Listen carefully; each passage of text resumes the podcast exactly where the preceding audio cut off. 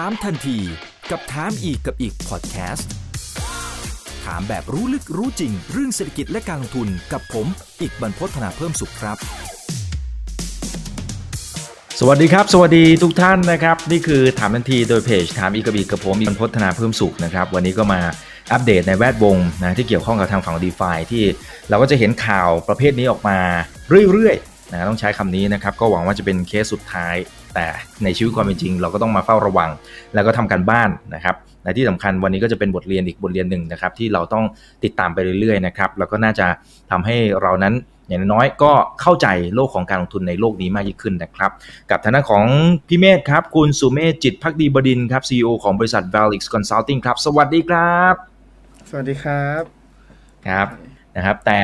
ทุกๆ ครั้งที่คุยเรื่องนี้นะครับ ผมก็ขอยกตัวนี้ขึ้นมานะครับ เป็นของกรตนะฮะ หกข้อควรระวังก่อนลงทุนในคริปโตนะครับเข้าใจลักษณะความเสี่ยงและผลตอบแทนและอย่าลงเชื่อการโฆษณา รับความผันผวนสูง อาจจะขาดปัจจัยพื้นฐานแล้วก็เป็นเพียงแค่การเก็งกำไร 3. ครับยอมรับการสูญเสียของเงินที่อาจจะเสียทั้งก้อนก็ได้นะโดยที่ต้องไม่เป็นภาระของตัวเองแล้วก็ครอบครัวด้วยนะครับแต่ถ้าหากว่าไม่เคยลงทุนในหลักทรัพย์เนี่ยควรใช้ความระมัดระวังเป็นพิเศษ ลงทุนในสัดส่วนที่เหมาะสมกับความเสี่ยงที่ยอมรับได้ และก็ หมั่นติดตามบัญชีลงทุนของท่านอยู่เสมอ เป็นคำเตือนครับ แล้วเราก็ไม่ได้มาแนะนำหรือว่าชี้นำแต่อย่างใดนะครับ เพียงแต่จะมาถ่ายทอดความรู้นะครับ แล้วก็บทเรียนต่างๆ ที่เราได้เรียนรู้นะครับในแต่ละวันหรือว่าแต่ละเรื่องที่นำมาเสนอในแต่ละครั้งนะครับสำหรับในช่วงแรกเดี๋ยวต้องให้พี่เมธเนี่ยอธิบายก่อนแล้วกันนะครับว่าไอ้ Merlin Lab เนี่ยที่เขาบอกเขาเป็นแพลตฟอร์ม Auto Compound เนี่ยนะฮะไอ้ตัวที่เป็นจุดเด่นตอนก่อนหน้านี้ ซึ่งจริง ๆ เปิดตัวมา 2 เดือนแต่ แต่คนรอบข้างของผมเองอันนี้นี่แชร์ส่วนตัวนะคนรอบข้างของผมเองก็ก็เข้าไปพอสมควรเหมือนกันนะพี่เมธเออคำว่าไอ้ออโต้คอมพามันคืออะไรทำไมทำไมคนถึงให้ความสนใจอยู่พอสมควรฮะโอเค ต้องต้องก่อนอื่นต้องเริ่มจากตัวของคำว่า farming ก่อน คือคือถ้าเรามองเป็น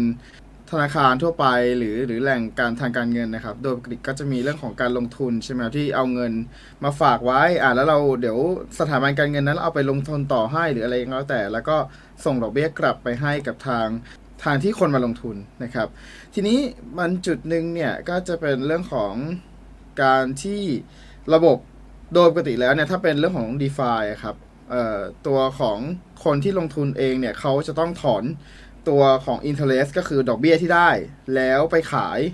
แล้วก็ต้องมาลงทุนเพิ่มเอง หรือจะเอาไปทำอะไรก็แล้วแต่ก็ก็ก็แล้วแต่เลยนะครับ แต่ทีนี้เนี่ยในส่วนของตัว Merlin เนี่ยมันมีข้อดีตรงที่ว่ามันมีระบบที่ชื่อว่า Auto Compound นะครับ Auto Compound หมายความว่าเขาก็จะเอาตัวของอินเทอร์เ t ที่เราได้คือดอกเบี้ยที่เราได้เนี่ยเอาไปขาย แล้วก็ลงตัวของแอคเคาท์ของเราให้อัตโนมัติ มันก็จะทบไปเรื่อยๆ เพิ่มไปเรื่อยๆ แทน นะครับดังนั้นเนี่ยตัวของต้นทุนที่เราใส่เข้าไปมันก็จะพอกพูนเข้าไปเรื่อยๆนั่นคือจุดที่ตัวของเมอร์ลินเขาเป็น ซึ่งมันทาให้คนก็เออรู้สึกว่าเออน่าสนใจแล้วมันก็ดูดีนะเออถ้าฟังดูมันก็มันก็โอเคอะมันก็ทบไปเรื่อยๆใช่ครับครับด้วยด้วยด้วยตัวของเขาเองครับเขาก็จะมีการจ้างจัดตั้งเป็นเหมือนกับเขาเรียกเป็นวอลนะครับเป็นเป็นกองที่หนึ่งกองที่สองกองที่สามกองที่สี่นะครับ ไอกองกองหนึ่งเนี่ยเขาก็บอกว่า โอเค ถ้าลงเหรียญ A นะเอ่อ ลงเหรียญ A แล้วก็เดี๋ยวเขาไปลงทุนในแพลตฟอร์มหนึ่งให้ แล้วกำไรที่ได้กลับมาเนี่ย เดี๋ยวเขาจะเอาส่วนนั้นนะกลับมาเป็นเมอร์ลินเหรียญเมอร์ลินให้นะครับ จากนั้นเสร็จแล้วเนี่ยก็เอาเมอร์ลินตรงเนี้ยไปขายก็ได้ หรือจะเอาไปเมอร์ลินไปฝากไว้ในระบบตรงกลาง แล้วก็ได้เป็น BNB หรือ ETH กลับมาอีกทีหนึ่งนะครับพอเป็นในจุดนั้นเนี่ยเออมันก็เป็นจุดที่คนสนใจเออเนื่องเนื่องด้วยพอมันได้เป็นตัวเงินที่แบบมันค่อนข้างจะใหญ่เนาะ BNB อะไรเงี้ยครับ มันก็เลย เป็นความสนใจอยากจะลงทุนกันเยอะขึ้น ซึ่งถ้าที่ผมดูสถิติเนี่ยประมาณ 2 เดือน มันโตถึงประมาณ 200 ล้าน ซึ่งถือว่าเร็วมากนะครับ แล้วก็แต่ใช้เวลาเพียงแค่ 2 เดือนนะครับสำหรับการที่ปั้นตัวเลขขึ้นมาขนาดนี้ก็เพราะฉะนั้นก็ถือว่าไม่ธรรมดา ใช่ครับใช่ครับครับครับแล้วปัญหามันเกิดได้ยังไงฮะอันนี้จริงๆเป็นบทเรียนที่น่าสำคัญที่ที่ที่น่าสนใจแล้วก็เป็นส่วนที่สำคัญมากๆนะครับคือถ้าเรามอง เป็น traditional แล้วกันนะครับ สมมติเป็นสถาบันการเงินสักที่หนึ่งนะครับ เวลาที่เราทำสถาบันการเงินโดยปกติแล้วเนี่ย มันจะไม่สามารถมองเห็นได้ว่า เฮ้ย เนี่ยมันมีอะไรเปลี่ยนแปลงแก้ไขอะไรถูกไหมครับ ดังนั้นเนี่ย ถ้าเขามีการเปลี่ยนแปลงอะไรทั้งสิ้นเนี่ย ถ้าสมมุติว่าเราไม่ได้เปิดช่องทางให้คนทั่วไปสามารถเข้าถึงตัวฟีเจอร์ใหม่เหล่านั้นได้อะมันก็จะไม่สามารถทำอะไรได้เลย ถูกไหมครับ แต่ว่า Smart Contract มันไม่เหมือนกัน เมื่อเราเอาตัวของ Smart Contact ตัวใหม่เนี่ยซึ่ง ของทางเอ่อเมอร์ลินนะครับเขาดันเอาตัว Smart Contact ที่เป็นตัวเทสอยู่เนี่ย มันขึ้น production แล้วมี Attacker ไปเห็นนะครับ มีผู้โจมตีไปเห็น เขาอ่าน source code ดู แล้วก็ปรากฏว่ามันมีช่องโหว่สิ่งที่ Attacker ทำก็เลยทำการโจมตี ซึ่ง Smart Contact ตัวเนี้ยเพิ่งดีพอไปแค่วันเดียว ก่อนที่จะถูกโจมตีเอะเอ่อมันมันพลาดอย่างนั้นได้ด้วยเหรอฮะ พี่เมธมันมัน คือยังไงฮะคือคือเอาตัวที่เทสขึ้นไปทดสอบเลยของจริงเลยอย่างนี้เหรอฮะใช่ครับถูกครับอ่าอันนี้คือสิ่งที่ที่ทางทีม developer ผมเชื่อว่ามันเป็นจุดที่พลาดที่สุดนะครับเพราะว่าคือถ้าเรามองจริง ๆ แล้วเนี่ย ตัวของเอ่อ smart เอ่อต้องบอกโลก DeFi เนาะ DeFi มันจะมี chain ที่เป็นทั้งตัว test แล้วก็ตัวที่เป็นตัว main ตัวหลักนะครับ ซึ่งทุกๆอันมันมันก็จะมีตัว test เต็มไปหมดเลยที่เราให้สามารถลองได้นะครับ แต่ประเด็นคืออันนี้ก็น่าแปลกใจว่าทำไมเขาถึงไม่ไป test ในอืมในตัวของเทส environment ก่อนทำไมถึงไป test บน production เลยอืมซึ่งซึ่งมันก็เลยเป็นประเด็นปัญหาตัวจุดนี้้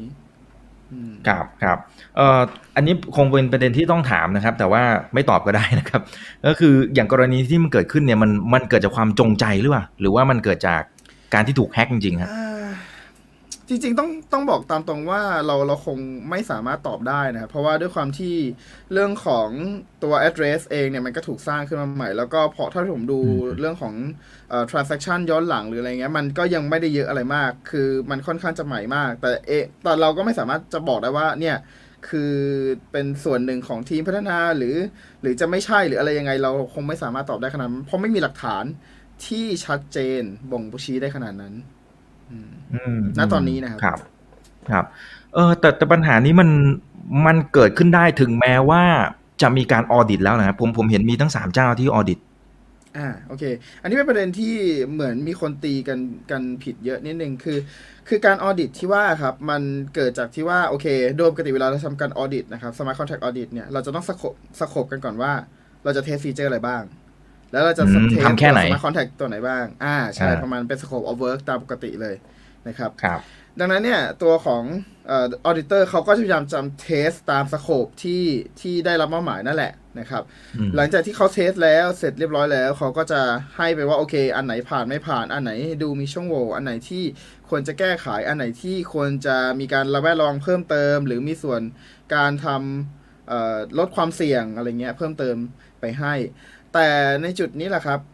ตัวของเหตุที่มันเกิดครั้งนี้อย่างที่บอกไปว่ามันเป็นตัว Smart Contact ตัวที่เป็นตัวเทส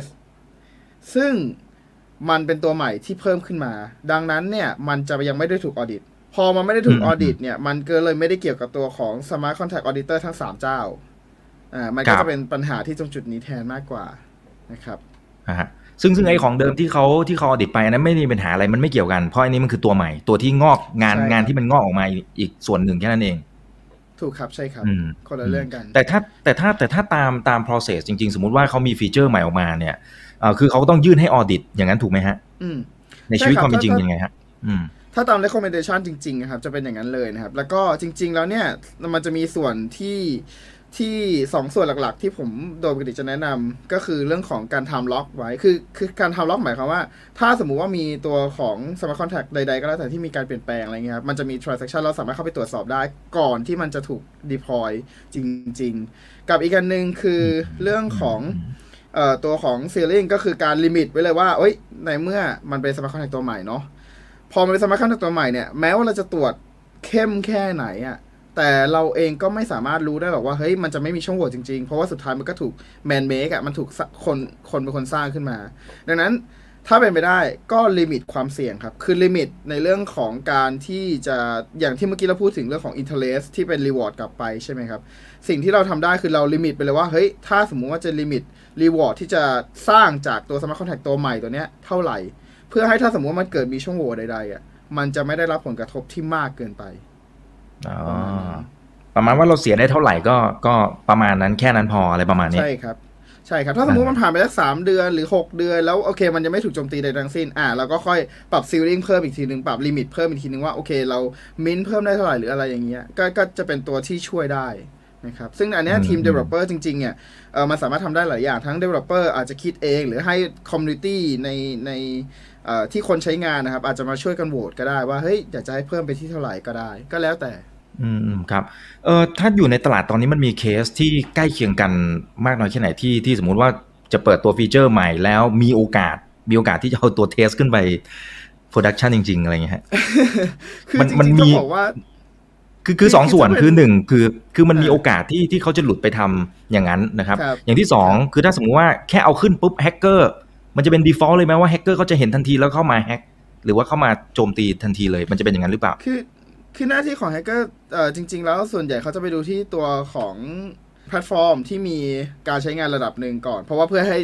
ชะเอ่อโจมตีแล้วคุ้มให้คุ้มอะง่ายๆนะครับอ่าดังนั้นเนี่ยดังนั้นเนี่ยเขาก็จะคอยคอยดูพวกแพลตฟอร์มเหล่านี้ไว้ครับคือคงไม่ได้ดูทุกๆแพลตฟอร์มเขาคงจะเจาะจงแบบดูบางอันที่น่าสนใจอะไรประมาณนั้นนะครับ ในส่วนของตัวเอ่ออื่นๆใดๆอะไรเงี้ยมันมันก็คงไม่ได้ถูกเป็นเป้าหมายอะไรขนาดนั้นนะครับ อืม อืมเราว่าก็ส่วนของ test เนี่ยถ้าตามถ้าตามปกติแล้วอะมันมันไม่ควรจะจะ test แบบนี้ คือไม่ควรจะเอาขึ้นโปรดักชันมันควรจะไปเทสบนเทส environment นะครับ แล้วก็ test ให้แน่ใจก่อนนะครับ แล้วก็ค่อยเอาขึ้น production สิ่งหนึ่งเลยที่ที่เราเห็นกันในเรื่องของตัวช่องโหว่ที่มันเกิดขึ้นนะครับก็คือเรื่องที่ว่าตัวของ Smart Contract ตัวเนี้ย มันถูกเรียกโดยใครก็ได้ คือคือจริง ๆ แล้วอย่างที่เราพูดถึง pool ตัวเนี้ยครับ pool ตัวเนี้ยมันควรจะถูกเรียกถึงจากตัวของ main ของตัวโปรเจกต์เป็น smart contract ตัว main ตัวหนึ่งหรืออะไรก็แล้วแต่นะครับ ที่จะเป็นคนเรียกเองไม่ใช่ user เข้ามาเรียก พอ user เข้ามาเรียกเนี่ยมันก็จะเรียกฟังก์ชันอะไรก็ได้ทำอะไรก็ได้ ซึ่งอันเนี้ยจริง ๆ แล้วอะถ้า developer เทสอย่างเหมาะสมแล้วอะมันก็ไม่ควรจะเกิดเหตุนี้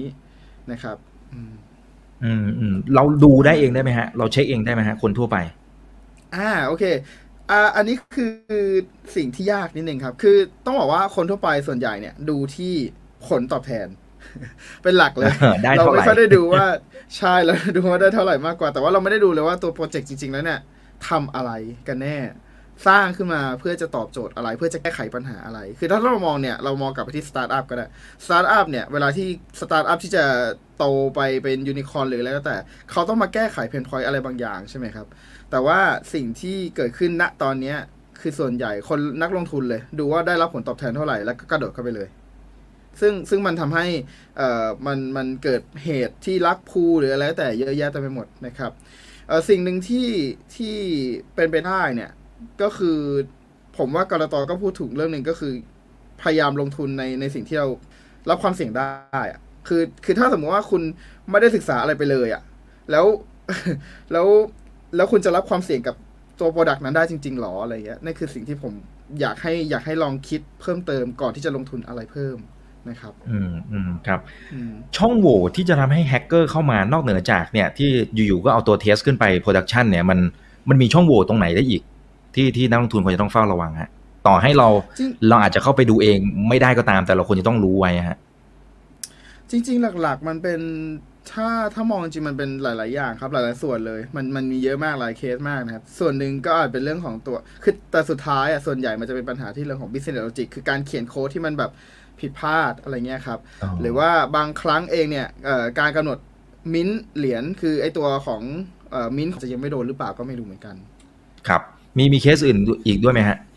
ที่ที่อาจจะโดนจริงอาจจะเป็นภาพกว้างกว่านั้นเช่น อาจจะโดนรักพูอะไรต่างๆ มันมีอ่ากรณีไหนได้บ้างที่ต้องเฝ้าระวังอืม คือจริง ๆ ในในกรณีที่เป็นลักพูเนี่ยมันก็จะมองเป็นคนละประเด็นกันนิดหนึ่งเอ่อเรื่องของลักพูเนี่ยเป็นลักษณะของที่ว่าตัวของเอ่อ developer ต้องการจงใจที่จะโอเค มาถึงก็เก็บไปเลยตัวของอ่าไปแล้วคือขายให้เต็มที่เสร็จแล้วก็หนีหายไปเลยปิดช่องทางทุกอย่างมันก็เป็นเป็นเป็นวิธีหนึ่งนะครับ ซึ่งเอาจริงๆแล้วเนี่ยหลักๆมันจะวนไปที่จุดเดิมครับว่า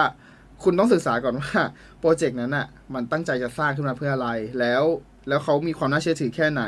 เอ่อตัวของวนกลับมาที่นิดนึงครับคือเรื่องของ audit นะครับคือตัวของโปรเจกต์หลายๆโปรเจกต์เนี่ยการที่เขาพยายามจะ audit นั้นหมายความว่าเขาพยายามลงทุน เพราะว่าการที่จะจ้างออดิตมาตรวจมันไม่ใช่แบบเงินน้อยๆ มันมันก็ระดับเราแพงสูงนิดนึงแค่ไหนฮะเป็นมันมีบางบางอันที่คือระดับแสนถึงระดับล้านแต่ผมไม่เคยเจอระดับหมื่นอะคือเป็นอ่าเป็นอ่าแสนแบบแสนอัพเออหลายหลายแสนอัพอะไรหลายแสนอันนะนั้นเนี่ยอืม ใช่ คือดังนั้นเนี่ยคืออผู้ผู้ที่จะทำในเรื่องของโปรเจกต์ที่ผ่าน Smart Contract Audit นะครับเขาก็มีความเหมือนกับเป็นการสร้างแหละ สร้างความน่าเชื่อถือขึ้นมาว่า เฮ้ยเนี่ย ฉันกล้าลงทุนกับโปรเจกต์ฉันนะ ฉันกล้าลงทุนที่จะเอาคนอื่นมาตรวจให้นะ ฉันกล้าลงทุนเอาเงินเป็นแสน เพื่อให้คนมาตรวจให้เพื่อให้ทุกอย่างมันโปร่งใส แล้วก็ให้ให้ให้นักลงทุนเชื่อใจได้อะไรเงี้ยครับ แต่ว่าการ ตรวจสอบไม่ใช่ที่จะปลอดภัยร้อเปอร์เซ็นคือต้องบอกว่าในโลกของ security ครับ ไม่ว่าจะเป็น traditional หรือ DeFi หรืออะไรก็แล้วแต่ มันไม่มีความปลอดภัยร้อเปอร์เซ็นมันมีแค่การลดความเสี่ยงให้อยู่ในระดับที่ยอมรับได้แค่นั้นเอง ครับครับ ซึ่งก็เริ่มต้นจากที่ตัวเรานี่แหละนะฮะ การหาความรู้ก็ช่วยลดความเสี่ยงเหล่านี้ได้นะครับ สงสัยคล้าย ๆ กันนะครับ คนในทำกันเองหรือเปล่าครับ มันจะมีข้อสังเกตยังไงฮะคือโดนแฮกโเออโดนแฮกกับโดนแฮกกับคนทำเองเนี่ยมันมันแยกกันได้ไหมจริง ๆ เราต้องจริง ๆ เราต้องถ้ามองไปในจุดนั้น เราต้องเป็นนักสืบนะครับ คือเราต้องเอา smart contract คนที่ครับได้รับเงินโอนกลับไปเนี่ยต้องไปนั่งอืม track ต่อว่า เอ้ยก่อนที่มาที่ไปเนี่ยเขาไปใช้แพลตฟอร์มไหนมา เขามีการใช้ centralized เอ่อ exchange ที่ใดที่หนึ่งหรือเปล่า เช่นเป็น Binance เช่นเป็นเอ่อ Bitkub หรืออะไรอย่างเงี้ย แล้วก็ติดตามจากทาง centralized exchange เหล่านั้นอีกทีหนึ่งว่ามีข้อมูลของ address นี้ไหมอะไรเงี้ย อ่า ถ้าเป็นจุดนั้นมันก็มีความเป็นไปได้ที่จะ tracking เจอ เจอคนที่กระทำความผิดก็ได้นะครับ เอ่อ แต่ถ้าถามว่าแบบมันจะแบบบอกได้เลยไหม จากแค่จำนวนเงินที่เสียไม่เยอะหรือ หรือเหตุการณ์ที่มันดูค่อนข้างจะ น่าจะเป็น เป็นคนในหรืออะไรเงี้ย คือเราไม่สามารถสรุปแบบนั้นได้หรอกครับ เพราะว่าสุดท้ายมันคือ มันคือโลกดีฟาครับ มันคือใครจะสร้างกระเป๋าเท่าไหร่ก็ได้ มันมันมันตอบไม่ได้แบบนั้นหรอก อืม อืมอืมครับ แล้วถ้าสมมติว่าคนที่เป็นนักลงทุนแล้วเข้าไปลงทุนแล้วเจอแบบนี้เนี่ยเราเราทำอะไรได้บ้างไหมฮะ เรายังไปเอาตังค์คืนได้ไหมหหลัรืกๆเลยครับอยังไงฮะโอเคโลกดีฟาเป็นโลกที่ค่อนข้างจะต้องดูแลตัวเองครับ คือโลกดีฟาเป็นโลกครับที่ที่เอ่อหนึ่งเลยคือ อย่างที่บอกครับมันจะวนไปที่เรื่องของความรู้ของคนว่าฮะคุณมีความรู้แค่ไหน คุณสามารถอ่านโค้ดได้ไหม ถ้าคุณสามารถอ่านโค้ดได้ แล้วคุณ เชื่อถือในโค้ดนั้นว่า เอ้ยโอเคโค้ดนี้ปลอดภัยอะไรเงี้ยมันก็แล้วแต่เลยเแต่ว่าถ้าเป็นนักลงทุนทั่วไปจริง ๆ แล้วผมก็ยังรู้สึกว่าการที่มีออดิตก็ยังถือเป็นส่วนที่สำคัญนะครับ เพราะว่าด้วยความที่เราไม่สามารถตรวจได้ เราต้องให้คนอื่นช่วยตรวจนะครับ หรืออีกแบบหนึ่งนะครับที่เป็นไปได้ก็คือเรื่องของอินชู a นคือณปัจจุบันนี้มันเริ่มมี เริ่มมีบริการอินชู a นมากขึ้นนะครับอ๋อคือมีการครัที่บแบบว่าแพลตฟอร์มเนี่ยไปซื้ออินชู a นมาว่าเฮ้ยเนี่ยถ้าสมมุติเกิดถูกโจมตีนะ เกิดแพลตฟอร์มมีปัญหาอะไรก็แล้วแต่เนี่ยเดี๋ยวเขาจะยอมจ่ายเงินให้อะไรประมาณนั้นนะครับ ซึ่งตัวของเอ่อ insurance ตัวเนี้ยมันก็จะมีข้อจำกัดหลาย ๆ อย่างที่ที่มีอยู่ เพราะว่าอย่างเช่นยกตัวอย่างง่าย การจะทำ insurance เองเขาก็คงต้องบอกว่าเฮ้ยถ้าคุณจะทำ insurance กับฉันเนี่ยคุณต้องไปทำ smart contract audit โดยโดยทีมของฉันก่อน อะไรแบบเนี้ยอืมเพราะว่าเพราะว่าการการทำประกันนะครับ เราทราบกันดีอยู่แล้วว่า มันต้องมีตัวสุขภาพก่อนเนาะเช่นเดียวกัน ในในลักษณะของตัวของ Smart Contact ที่เป็นการทำ Insurance ก็ต้องตรวจก่อนว่า Smart Contact นั้นมีความเสี่ยงแค่ไหน ตัวคนที่ให้บริการประกันเนี่ยยอมรับได้ไหมกับความเสี่ยงเหล่านั้น ถ้าสมมติเขาให้ได้เขาก็ก็จะยินดีที่ที่จะยอม protect ให้นะครับ ซึ่งถ้าสมมติเป็นจุดนั้นแล้วเนี่ย ก็จะทำให้นักลงทุนเอ่อเชื่อใจได้ว่า เอ่อมันมันมันคือการย้ายความเสี่ยงไปให้กับอีกคนหนึ่งดูแล คือ transfer risk นะครับ transfer risk ไปให้กับทางผู้ให้ประกันเอ่อผู้ทำเรื่องประกันเป็นคนดูแลแทนนะครับ ถ้าสมมติมีความเสี่ยงมีอะไรเกิดโจมตีอะไรก็แล้วแต่ เราอย่างน้อยเราก็จะมีประกันที่ตรงส่วนนั้นที่ให้มาได้ แต่การให้เอ่อการได้รับเรื่องของประกันไม่ได้หมายถึงว่าจะปลอดภัยร้อเปอร์เซ็นเช่นเดียวกันนะครับ อย่างเช่นกรณีของเมอร์ลินผมก็ครับคิดว่าเมอร์ลินไม่เข้าข่ายเรื่องประกัน ต่อให้เขาซื้อประกันแล้วก็ตาม เพราะว่ายังไงตัวฮะของเคสของเมอร์ลินเนี่ย auditor ตรวจสอบ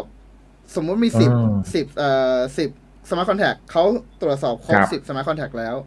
แต่เมอร์ลินอ่าฮะเพิ่ม smart contract ที่สิบเอ็ดเข้ามามันอ่าไม่ได้ถูกมันเลยตรวจสอบมันเลยไม่ได้ถูกไม่อยู่ใน scope ตั้งแต่ตอนแรกอะ อืม ใช่ ซึ่งถูกต้องซึ่งคบประกันเขาคงดูเขาดูดูแค่สิบอันแรกถูกไหมฮะ ถูกครับอืมใช่ครับ นั่นคือจุดที่ที่ผมถึงบอกว่า การประกันเป็นตัวหนึ่งช่วยว่าโอเค เราช่วยให้สบายใจมากขึ้น แต่มันไม่ใช่บอกว่า เฮ้ยยังไงฉันก็มีเอ่อได้รับเงินคืนแน่ๆอะไรเงี้ยคงไม่ได้บอกได้แบบนั้น อืมโอ้โหนะครับอะนี่ก็แสดงให้เห็นถึงความเสี่ยงนะครับ ที่อืมที่หลายท่านใช่ครับอาจจะอาจจะชะล่าใจในในบางส่วนไปนะครับ เช่น audit เข้ามาแต่จริงๆแล้ว ข้อเท็จจริงคือเขาก็ audit จริงอะ แต่ว่าแค่บางส่วนไอ้เนี่ยดันเจ้าเนี้ยดันไปเพิ่ม feature ขึ้นมา นะครับแล้วประกงประกันใช่ครับประกงประกันมันอาจจะไม่ได้ cover ด้วยนะครับการตรวจสอบ smart contract เนี่ยมันยากไหมคะนะแล้วมันใช้เวลานานแค่ไหนโดยตามธรรมชาติแล้วโอเค คือต้องบอกตามตรงครับว่าตอนเนี้ย smart contract ถ้ามองเนาะมันคือการปัญหาที่มักเกิดขึ้นปญปัญหาที่ถูกโจมตีส่วนใหญ่มักจะเกิดขึ้นไม่ใช่ว่าเขียนสมาร์ทคอนแทคแบบเอ่อผิดหรือว่ามีใช้เอ่อตัวอักษรผิดหรืออะไรครับ แต่มันคือการเขียนให้ business logic ผิด คือลักษณะการดำเนินงานของโปรแกรมมันผิดพอเป็นแบบนั้นเนี่ย มันไม่สามารถที่จะใช้เครื่องมือได้ คือโอเค เครื่องมืออาจจะใช้ได้ได้ได้แค่บางบางอัน เช่นเรื่องสิทธิ์การเข้าถึงอะไรพวกเนี้ยแต่ว่าถ้าเราจะต้องวิเคราะห์จริง ๆ คือต้องวิเคราะห์อย่างละเอียด คือเราต้องอ่านบรรทัดบายบรรทัดเลย แล้วต้องเข้าใจว่าตัวของ Smart Contract นั้น ธุรกิจนั้นเขาทำงานยังไง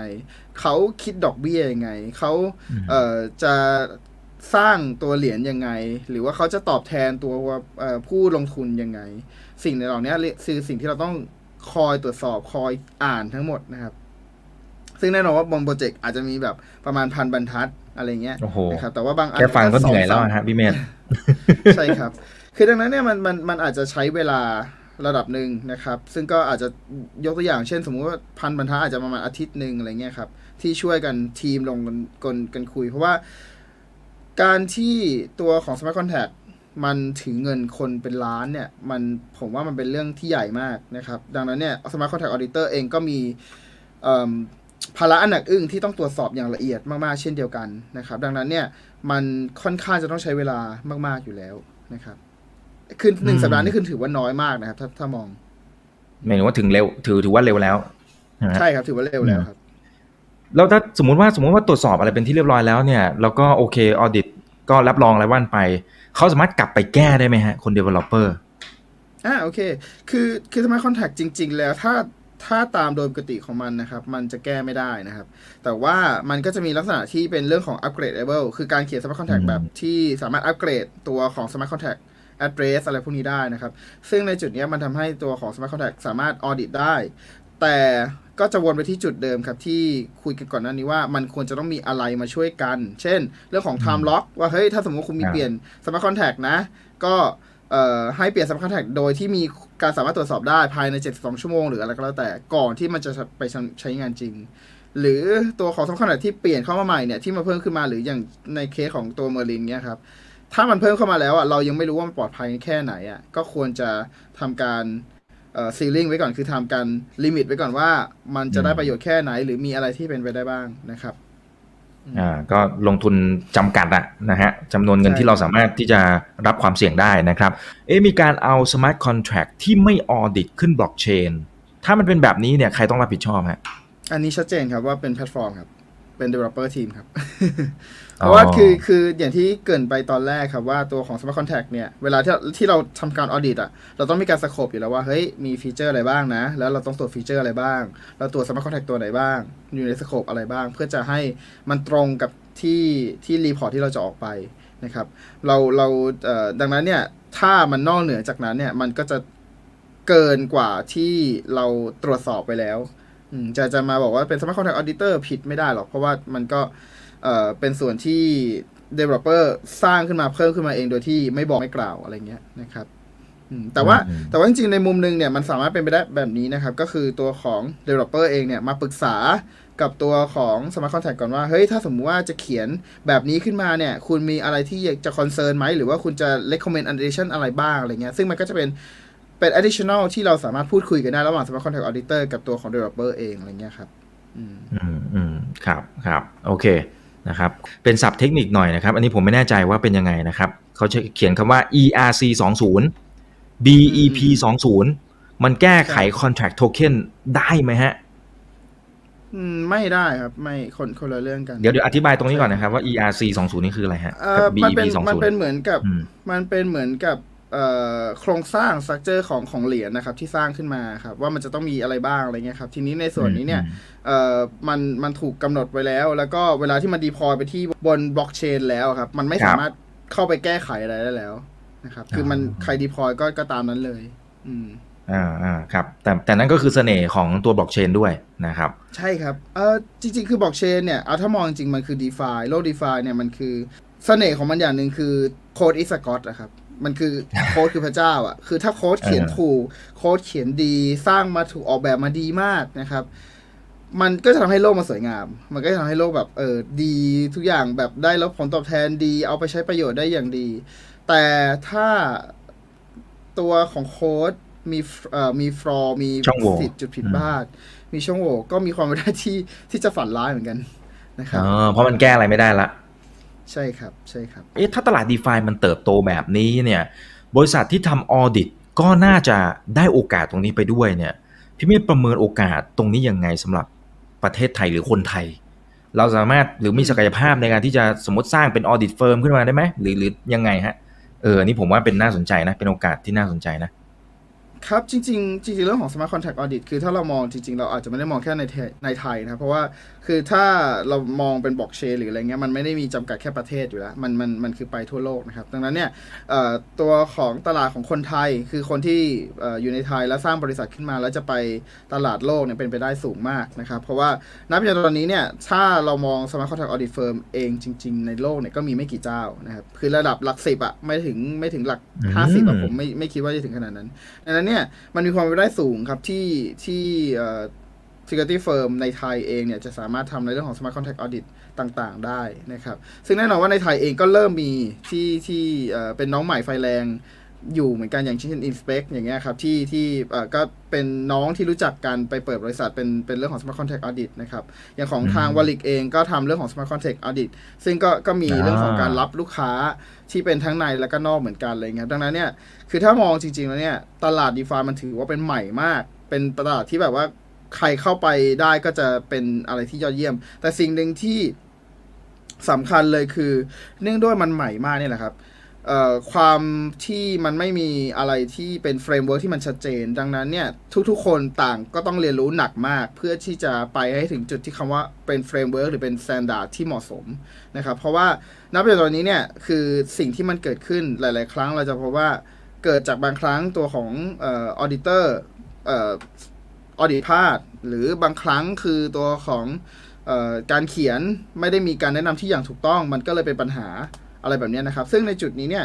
ถ้าเรามองแล้วเนี่ยส่วนหนึ่งก็จะเป็นเรื่องของ Smart Contract Auditor นี่แหละที่คุณต้องให้คำแนะนำกับตัวของคนเขียนว่าเขียนอย่างไรจะเหมาะสมด้วยเหมือนกันนะครับอืมันมันมันมันมันต้องมีมันต้องมีเรื่องของการทั้ง consult แล้วก็เรื่องของการ audit ถึงจะไปด้วยกันได้ดีนะครับ อ่านั่นแปลว่าจริง ๆ คนที่จะมาทำไอ้พวกนี้มันต้องเทพอะต้องเทพระดับหนึ่งเลยเอ่อคือถ้าโดยส่วนตัวผมมองนะ ผมจะมองว่า developer เทพกว่า เพราะ developer คือการคนสร้างคิดขึ้นมาคนสร้างโลกอ่าใช่คือคือคิดขึ้นมาแล้วเป็นสร้างโลกขึ้นมา แต่ว่า smart contract เป็นเหมือนกับเอ่อของ auditor เนี่ยเป็นเหมือนกับคนที่คอยแบบ คอยสอดส่องว่าเฮ้ยคุณจุดเนี้ย ผมว่าคุณพลาดนะ คุณน่าจะใส่อะไรเข้าไปเพื่อจะช่วยป้องกันหน่อยลดความเสี่ยงหน่อย นะครับเพราะแน่นอนว่าบางครั้งเนี่ยมันมันก็เป็นอะผมผมยกตัวอย่างง่ายๆ เรื่องของ upgrade อ่า able ที่พูดถึงกันเมื่อกี้ครับ ที่ครับทำให้เราสามารถเปลี่ยน smart contract เป็นตัวอื่นได้อะไรเงี้ยครับ ถ้าเรามองอีกจุดหนึ่งอะมันเคยมีเหตุที่ตัวของโปรเจกต์จ้าง smart contract auditor มาทำการตรวจสอบ แล้วไม่มีช่องโหว่เรียบร้อยเสร็จสับแต่มันมีส่วนที่เป็น upgradable อยู่ ตัวของ smart contract auditor เขาก็บอกว่า เฮ้ย ตรงเนี้ยคุณไม่มี time เอ่อเอ่อคุณมี time lock แต่ว่าเวลามันน้อยมากเลยนะ คือแค่ 24 ชั่วโมงเอ่อคุณควรจะเพิ่มเป็น 72 ชั่วโมงไหมเพื่อให้คนมาคอยตรวจสอบหน่อยนึง ก่อนที่จะเอาเอา smart contract ตัวใหม่ไปขึ้นไป ปลักไปอืมไปใช้งานใช้งานอะในส่วนนั้นเนี่ยตัวของทาง Project Owner เนี่ย คือเขาก็บอกว่าโอเค เดี๋ยวเขาจะปรับแต่จริง ๆ แล้วเขาไม่ได้ปรับ แล้วสิ่งที่มันอ๋อ เกิดขึ้นหลังจากนั้นคือ เขาบอกว่าเขา ถูก Smart Contract Audit เรียบร้อยแล้วนะ ผ่านเรียบร้อยแล้วก็ให้คนเข้ามาใช้งานกันเยอะๆ เสร็จแล้วเขาก็เปลี่ยน Smart Contract ตรงจุดนั้นน่ะ ให้เป็น Smart Contract ของการลักพูอื้อหือแล้วก็ทำการขโมยเงินออกไปทั้งหมด แล้วก็ปิดทุกช่องทางหนี อย่างนี้ก็มีเหมือนกัน ดังนั้นเนี่ยมันมีข้อดีข้อเสียครับ เราต้องลด เราต้องมีเรื่องของเอ่อความเอ่อการลดความเสี่ยงที่มันเกิดขึ้นได้นะครับ คือส่วนหนึ่งก็จะเป็นเรื่องของ ทาง Smart Contract Auditor เองนี่แหละที่บอกว่า เฮ้ยแทนที่คุณจะแนะนำเฉยๆอะคุณต้องรอให้เขาเปลี่ยนตามที่คุณบอกก่อน แล้วค่อยบอกว่า โอเค นี่ผ่านแล้วจะบอกว่า เฮ้ย เนี่ย เดี๋ยวผมจะ apply ขึ้น smart contract เอ่อตัวบล็อกเชนอีกเดือนหนึ่งเดี๋ยวคุณเดี๋ยวเดี๋ยวคุณให้ผ่านไปก่อนอะไรเงี้ย ผมว่าไม่ไม่เหมาะสม คือถ้าสมมุติว่าเป็นไปได้เนี่ย คุณควรจะต้องเบสออนตัวบล็อกเชนเลยว่าตัวของ developer อะเปลี่ยนตามที่คุณกำหนดแล้วหรือยัง ถ้าอืมเปลี่ยนแล้ว ถ้าเปลี่ยนแล้วถึงจะบอกว่าผ่านได้ หรือถ้าไม่เปลี่ยนถ้าไม่เปลี่ยนเนี่ยเราก็จะบอกว่าข้อเนี้ยยัง pending อยู่หรืออะไรเงี้ยนะครับ ไม่ควรจะบอกให้ปล่อยผ่านไปอืมอืมอืมครับเอ๊ะอย่างนี้อย่างนี้มันต้องมีใครมาตรวจสอบ auditor อีกทีหนึ่งหรือเปล่าฮะ คือหมายความว่าหมายความว่าคือโอเค auditor สามารถที่จะให้คำแนะนำหรือว่าหรือว่าชี้ช่องโหว่นู่นนี่นั่นอะไรต่างๆนะครับว่าเอ่อมันมีโอกาสที่จะเกิดตรงนั้นตรงนี้ แต่ก็ในเมื่อเขายังไม่ทำแต่มันมีบางส่วนเหมือนที่พี่เมธเล่าไปเมื่อกี้ ก็ไปสแตมป์ให้เขาผ่านได้เนี่ยเอ้ยอย่างนี้อย่างนี้แสดงว่าในวงการในความเป็นจริงมันมันควรจะต้องมีใครมาคุมอีกทีหนึ่งไหมว่าเอ่อมาตรฐานมันคือตรงไหนฮะจริงๆจริง ๆ ต้องบอกว่ามันก็น่าจะมีความพยายามที่เป็นแบบนั้นแหละครับ แต่เพียงแต่ว่าตอนนี้อย่างที่บอกคือโลกมันใหม่มากครับ ดังนั้นเนี่ยอืมตอนนี้ต่างคนต่างออดิตต่างคนต่างใช้เมท h โลจีที่แตกต่างกันเฟิร์มเอาพูดง่ายๆคือเฟิร์มที่ไทยเฟิร์มที่อเมริกาอะไรเงี้ยมันก็คงคนละ firm เอ่อคนละ standard คือถ้ามันแตกต่างกับ การทำทดสอบ Security ธรรมดาทั่วไป คือก่อนหน้านี้เนี่ย ถ้าเป็นเรา Security ธรรมดาทั่วไปใช่ไหมครับ เราก็จะเป็นเรื่องของการเรียนรู้จากเอ่อจากที่เรียนดัง ๆ ก็แล้วแต่อย่างเช่น SANS หรืออย่างเช่นอ่อ institution ใด ๆ ก็แล้วแต่ที่มันดัง แล้วเราก็เอาตัวของ methodology นั้นมา apply กับตัวของการทำงาน แต่กลับกันตัวของ Smart Contract Audit นะครับ มันเพิ่งเริ่มเมื่อประมาณแค่ไม่กี่เดือนก่อนหน้านี้เอง ดังนั้นเนี่ยการที่จะบอกว่าเฮ้ยเนี่ยอืมคุณเพิ่งเกิดมาคุณต้องสร้าง standard ขึ้นมา ผมว่ามันก็ก็คงจะยากระดับหนึ่งเร็วไปอืมใช่คือคือคือทุกคนมี standard ครับ ทุกคนทุก firm มี standard แต่ประเด็นคือ standard ของคนแต่ละคนก็อาจจะไม่เท่ากัน ไม่เท่ากัน อย่างบางคนอาจจะบอกว่าเนี่ยตัวของ Smart Contract อันเนี้ยมันแก้ไขแล้วนะ ในตัวของ GitHub ที่เป็นที่เป็น private GitHub อะไรเงี้ยครับดังนั้นเนี่ยคุณสามารถสแตมป์ผ่านได้เลย เดี๋ยวเราเอาไปใช้อีกทีนึงนะครับ แต่กลับกันในใน chain หลักในตัวของบล็อกเชนอะ มันยังไม่ได้แก้ไขอะ แสดงว่าตัวของเอ่อตัวของนักลงทุนยังมีความเสี่ยงอยู่อะ ตัว Smart Contract Auditor ยินยอมจริงๆหรอ จะยอมให้เขาเสี่ยงกันจริงๆหรอ อันนี้ขึ้นอยู่กับ ethic ขึ้นอยู่กับขึ้นอยู่กับ standard ของแต่ละคนเลย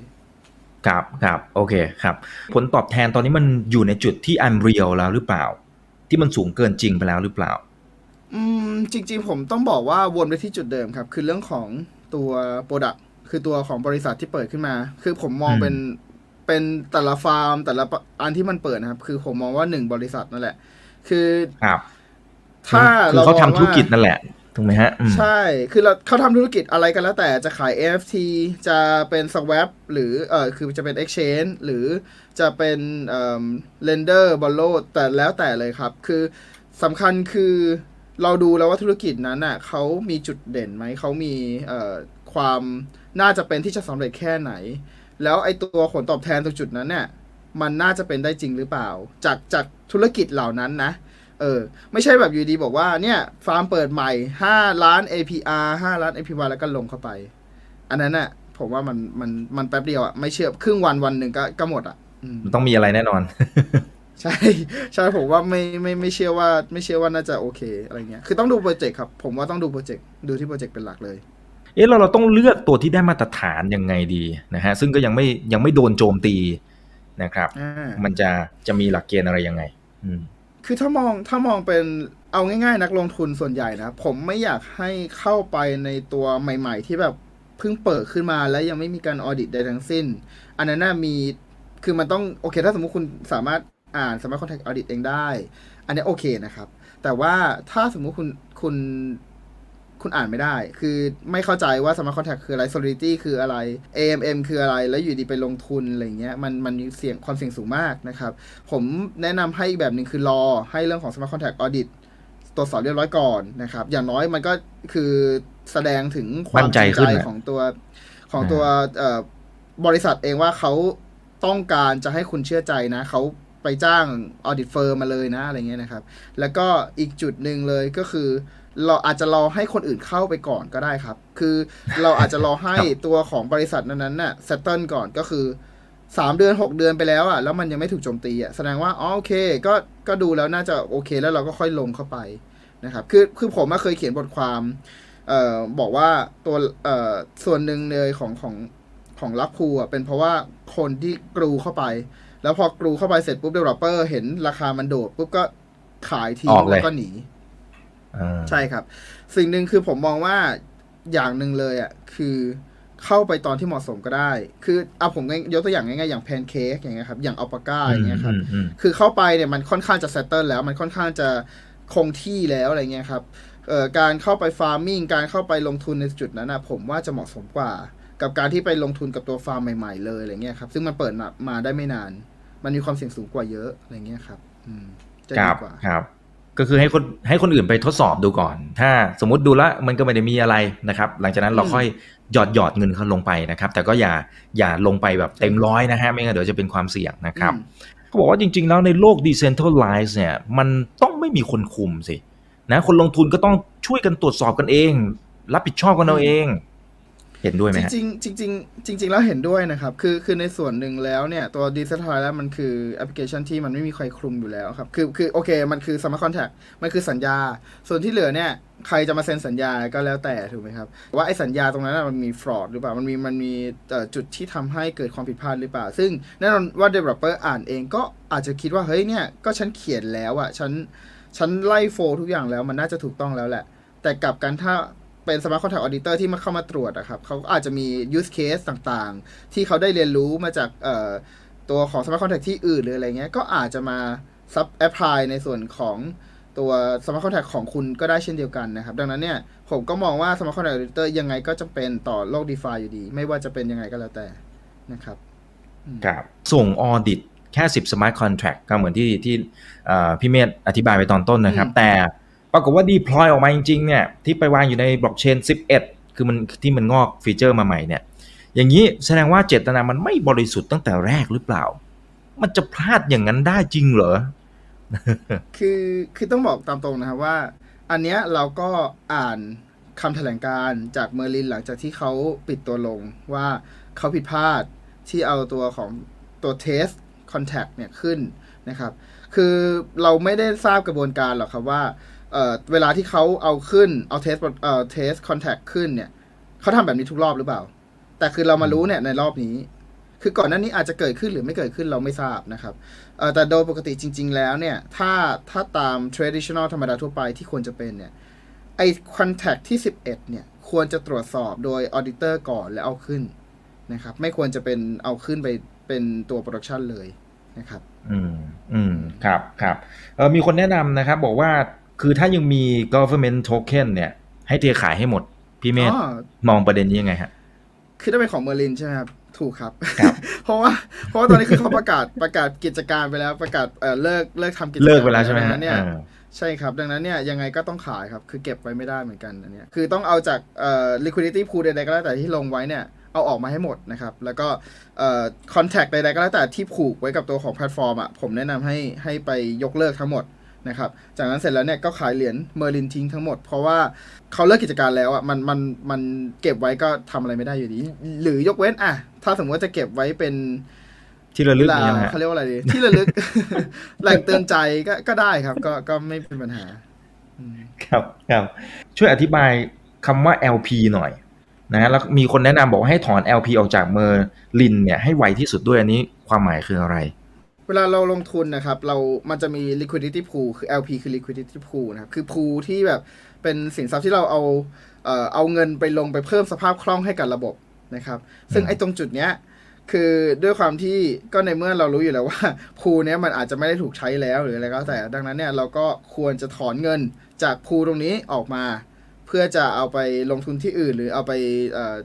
ซื้อของจับจ่ายที่อื่นแทนอะไรเงี้ยครับ แทนมากกว่า ประมาณนั้นอืมอืมก็ก็ในเมื่อเขาเลิกแล้วประมาณนั้นถูกไหมฮะอืมใช่ครับ ใช่ครับ เราคุยกันพอสมควรแล้วนะครับ แล้วก็ท่านไหนนะครับ ที่อยากจะติดตามพี่เมธเนี่ยมีช่องทางไหนบ้างครับ ที่จะสามารถไป follow ได้ครับ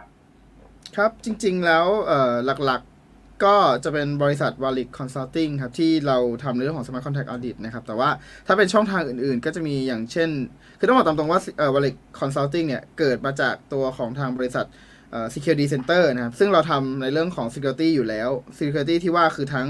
เรื่องของการให้คำปรึกษา การทดสอบจาะระบบนะครับ แล้วก็การทดสอบเจาะในเชิงของที่เป็น red teaming คือการเจาะไปที่องค์กรแบบตัวตึกเลย พยายามจะหาทางเข้าตึกหรืออะไรเงี้ยครับดังนั้นเนี่ยเราเราเรา traditional security อยู่แล้ว แล้วเราก็มาเปิดบริษัทที่เป็น smart contract audit อีกทีนึงเพิ่มเติมก็คือเรื่องของ Wallet Consulting นะครับดังนั้นเนี่ยสามารถติดต่อติดติดตามได้ทั้งสองช่องทางทั้งเรื่องของ security center แล้วก็เอ่อ wallet consulting ครับ อืมครับครับก็เข้าไปดูกันได้นะครับ มีเป็น Facebook เลยหรือเปล่าฮะหรือเข้าไปเว็บไซต์ ใช่ครับใช่ครับเป็นเป็นเป็น Facebook เลยครับอย่างนี้ก็ก็ถือว่าเป็นบทเรียนนะครับ เป็นบทเรียนที่ที่เราจะต้องศึกษาก่อนที่เข้าไปลงทุน โดยเฉพาะในโลก พวก d e f าเนี่ยมันเป็นโลกใหม่นะครับหลายๆ คนอาจจะไปดูเฉพาะเรื่องของบุญตอบแทนนะครับพอเห็นบุญตอบแทนโอ้โหมันได้ขนาดนี้เชียวหรือ ถ้าเราลงทุนในโลกเดิมนะฮะลงทุนในตลาดหุ้นมันมันยากที่จะได้แบบนั้นนะครับเราก็เลยอาจจะหลงเข้าไปไอ้ไม้แรก ๆ มันอาจจะได้นะพี่เมธนะโอ้โหมันได้ขนาดนี้นะงั้นเติมไม้สองไม้สามไม้สี่จนกระทั่งเจอไม้ที่ห้าเจอไม้ที่ 5 นี่แหละก็อย่างที่เห็นเนี่ยนะครับเพราะฉะนั้นก็ต้องระมัดระวังกันด้วยนะครับ วันนี้ขอบคุณพี่เมธด้วยนะครับ นะฮะไว้เดี๋ยวถ้ามีโอกาสยังไงเดี๋ยวขออนุญาตเดินเชิญกลับเข้ามาเรื่องพูดคุยกันเพิ่มเติมแล้วก็ให้ความรู้ดีๆแบบนี้นะครับวันนี้ขอบคุณมากนะครับยินดีครับ ขอบคุณครับ สวัสดีครับครับอ่าเดี๋ยวครั้งหน้าจะเป็นเรื่องไหนเดี๋ยวรอติดตามชมกันด้วยนะครับ อย่าลืมนะครับว่าเริ่มต้นวันนี้ดีที่สุด ขอให้ท่านโชคดี และขอให้มีสภาพในการใช้ชีวิตครับ นี่คือถามทันที โดยเพจถามอีกกับอีกกับผมอีกวันพศครับ วันนี้สวัสดีครับ ถ้าชื่นชอบคอนเทนต์แบบนี้อย่าลืมกดติดตามช่องทางอื่นๆด้วยนะครับ ไม่ว่าจะเป็น Facebook, YouTube, Line Official, Instagram และ Twitter จะได้ไม่พลาดการวิเคราะห์และมุมมองเศรษฐกิจ และการลงทุนดีๆ แบบนี้ครับ อย่าลืมนะครับว่าเริ่มต้นวันนี้ดีที่สุด ขอให้ทุกท่านโชคดี และมีอิสรภาพในการใช้ชีวิต ผม อีกบรรพธนาเพิ่มสุขครับ